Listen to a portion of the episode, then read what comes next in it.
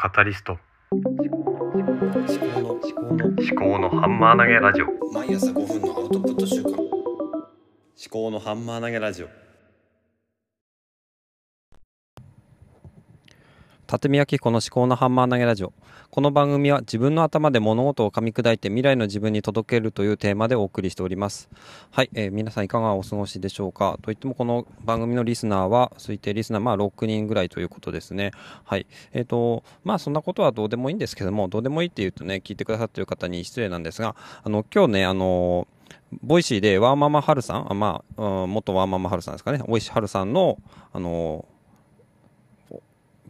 放送を聞いてあのすごく共感したのでそのことについて私も自分と自分の生活に引き寄せて話をしていきたいと思います。どうぞお付き合いください。とという話なんですけどもどういう話だったかというとあの声のアルバムを作ってますかっていう話だったんですね。で声のアルバムっていうのは、まあ、自分の声でもいいんですけども子供の声とかですね。であの写真とか動画とかっていうのは結構撮ったりするんですけども結構声だけって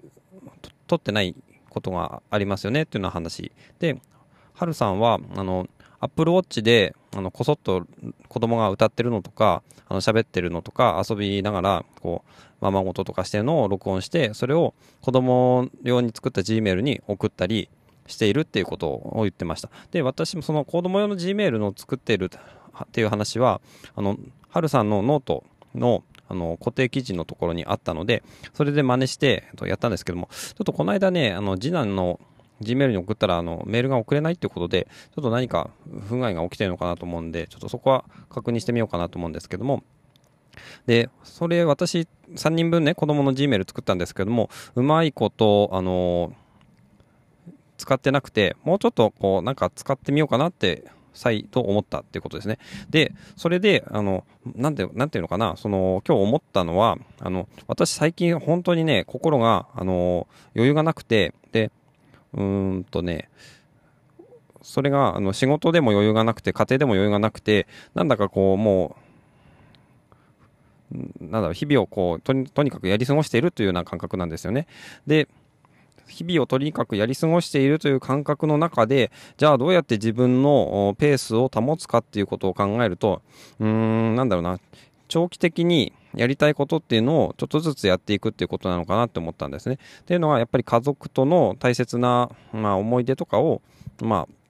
あ、作っていったりとかそれを保存していったりとか形にするっていうことをやりたいなっていうのは思ったんですよね。であの最近思ってたのがその写真のアルバムを作ったりとかも最近やってなかったのでそれをやる時間を確保するとか例えば職場の昼休みとかねあのあとね家族のことに費やす時間があんまりなかったんですよね。あのこうやって今ね今今まさにこの時間っていうのもあの本当はどうなんだろう自分の声を残してるっていう有意義な時間なのかもしれないんですけどもいまいちもしかするともっとやるべきことがあるのかもしれない。でもまあやりたいことをやればいいのかなとは思うんですけれどもちょっとねまあ話がそれましたがうん。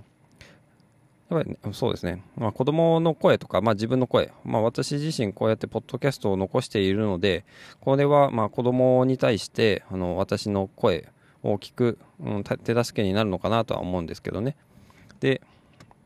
まあ、そういう話もはるさんもしてて Voicy がのあの残ってる限りは、えーと、今アラフォーの自分の声があの子供に届くっていうことで、うん、そういう効果もあるんだなっていう話もしてたんですけどもやっぱり子供と話してる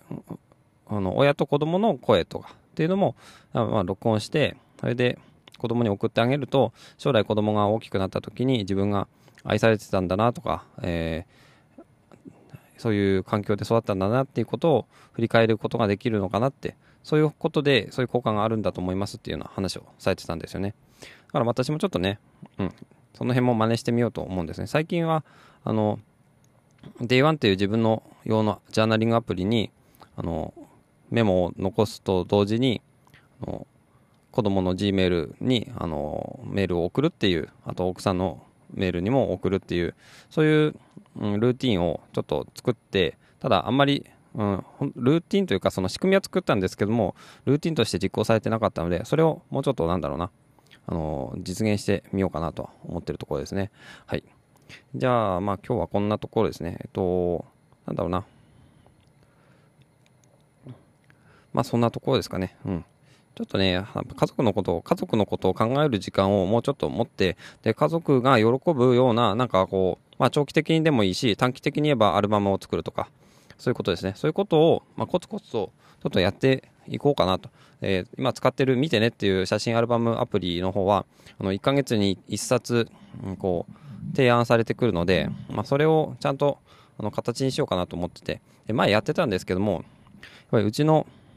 あの、登場してくるあのじいちゃんばあちゃんの比率が結構曖昧だ、曖昧、まちまちだったりするので、そこを調整しなきゃならないっていうのが結構めんどくさくて、それを調整しないで、あの、印刷すると、ちょっとね、ブーイングがあったりするんですね。ブーイングっていうかね、あの、こういう、ここをこういう風にしてほしいとか、もうちょっとおばあちゃんが載ってる写真ないのかなとかって言われるんですね。うー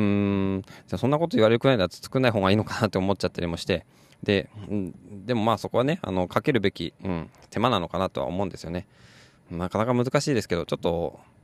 もう1年くらい作ってないのかなと思うんですけどね、やっぱりそういうのをね、コツコツ作っていくと、子供も喜ぶし、じいちゃんばあちゃんも喜ぶし、うん、いいのかなとは思うんですよね。うん。だから、うーんと話がね、いろいろ、最初は、そのワーママハルさんの、あの、声のアルバムの話から、えー着想、着想というか、そ、そこから、うーん、そういえば自分はあんまりこう子供子供とか家族のに対して、うん、記録を残すっていう行為が最近なかったなと自分の声をこうやってポッドキャストで残すっていうことばっかりに躍起になってしまって、えー自分の家族のことをちょっともうちょっと優先して考えてみようかなっていうことをちょっと思った今日の朝でした。はい。では最後までお聞きいただきましてありがとうございました。えー番組への感想は、まあ、ツイッターアカウントが私ございますので、そちらで、あのーつぶやいていただけると嬉しいです。はい。では、また。